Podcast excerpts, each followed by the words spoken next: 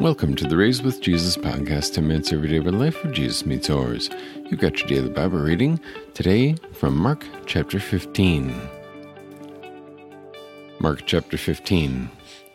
As soon as it was morning, the chief priests, along with the elders, the experts in the law, and the whole Sanhedrin reached a decision. They bound Jesus, led him away, and handed him over to Pilate. Pilate asked him, Are you the king of the Jews? He answered him, It is as you say. The chief priests accused him of many things. Pilate questioned him again, Are you not going to answer anything? See how many charges they are bringing against you. But Jesus still did not answer anything, so Pilate was amazed. At each festival, Pilate used to release to the people one prisoner whom they requested. There was one named Barabbas, who was imprisoned with rebels and had committed murder in the rebellion. The crowd came up and began to ask Pilate to do for them what he usually did. Pilate replied, Do you want me to release the king of the Jews to you? In fact, he knew that it was because of envy that the chief priests had handed him over. But the chief priests stirred up the crowd to have him release Barabbas to them instead. Again Pilate replied to them, Then what do you want me to do with the man you call the king of the Jews? Crucify him, they shouted. But Pilate said to them, Why? What has he done wrong? But they shouted even louder, Crucify him. Since he wanted to satisfy the crowd, Pilate released Barabbas to them, and he, after he had Jesus flogged, he handed him over to be crucified. The soldiers led him away inside the palace, which is the praetorium, and called together the whole cohort of soldiers. They put a purple robe on him, twisted together a crown of thorns, and put it on him.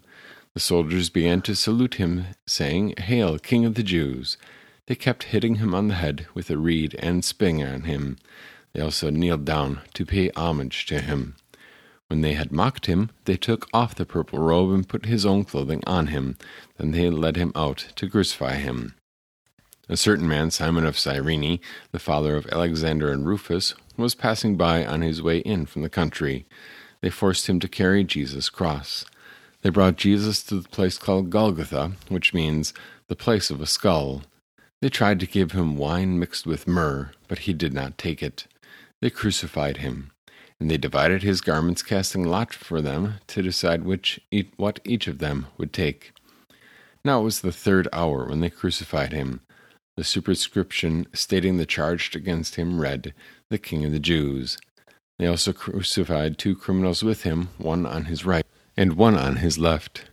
Those who passed by ridiculed him, shaking their heads and saying, Ha! You who are going to destroy the temple and rebuild it in three days, save yourself. Come down from the cross. In the same way, the chief priests, along with the experts in the law, mocked him among themselves. He saved others, they said. He cannot save himself. Let the Christ, the King of Israel, come down now from the cross, so that we may see and believe. Those who were crucified with him also insulted him. When it was the sixth hour, darkness came over the whole land until the ninth hour. At the ninth hour, Jesus shouted with a loud voice, Eloi, Eloi, lama sabachthani, which means, my God, my God, why have you forsaken me? When some of those standing there heard this, they said, Listen, he's calling Elijah. Someone ran, filled a sponge with sour wine, put it on a stick, and gave it to him to drink. They said, Leave him alone. Let's see if Elijah comes to take him down. Jesus cried out with a loud voice and breathed his last. The curtain of the temple was torn in two from top to bottom.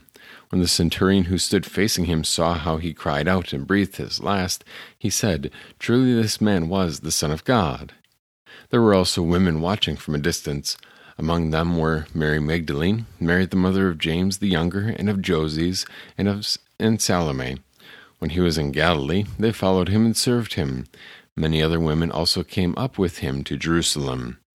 It was already evening and since it was preparation day, that is, the day before the Sabbath, Joseph from Arimathea, a prominent member of the council, who was himself waiting for the kingdom of God, boldly went to Pilate and asked for the body of Jesus. Pilate was surprised that he was already dead. He summoned the centurion and asked him if Jesus had been dead for a long time. When he learned from the centurion that it was so, he granted the body to Joseph. Joseph bought a linen cloth, took him down, and wrapped him in the linen cloth. He laid him in a tomb that had been cut out of rock, and he rolled a stone against the entrance to the tomb. Mary Magdalene and Mary, the mother of Joses, were watching where the body was laid. This is the word of our God. As we pause briefly to contemplate the death of Jesus Christ, the Son of God, and the Son of Mary, as we pause briefly to contemplate that the wrath of God and the grace of God toward sinners are met as God pours out his wrath upon his only begotten Son, we can only pause for a moment and say, Thank you, Lord.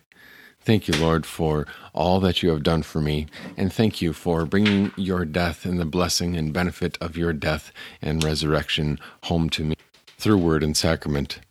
And so we will conclude things ever so briefly today with the explanation to the second article of the Apostles' Creed, a little bit to contemplate as we go about our day. The explanation to the second article. I believe that Jesus Christ, true God, begotten of the Father from eternity, and also true man, born of the Virgin Mary, is my Lord.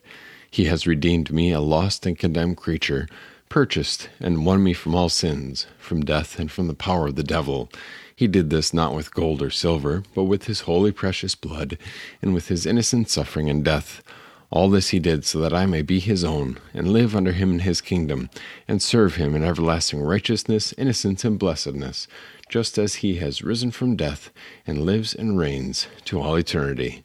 This is most certainly true. Thanks so much for joining us here at the Raised with Jesus podcast. God bless your day.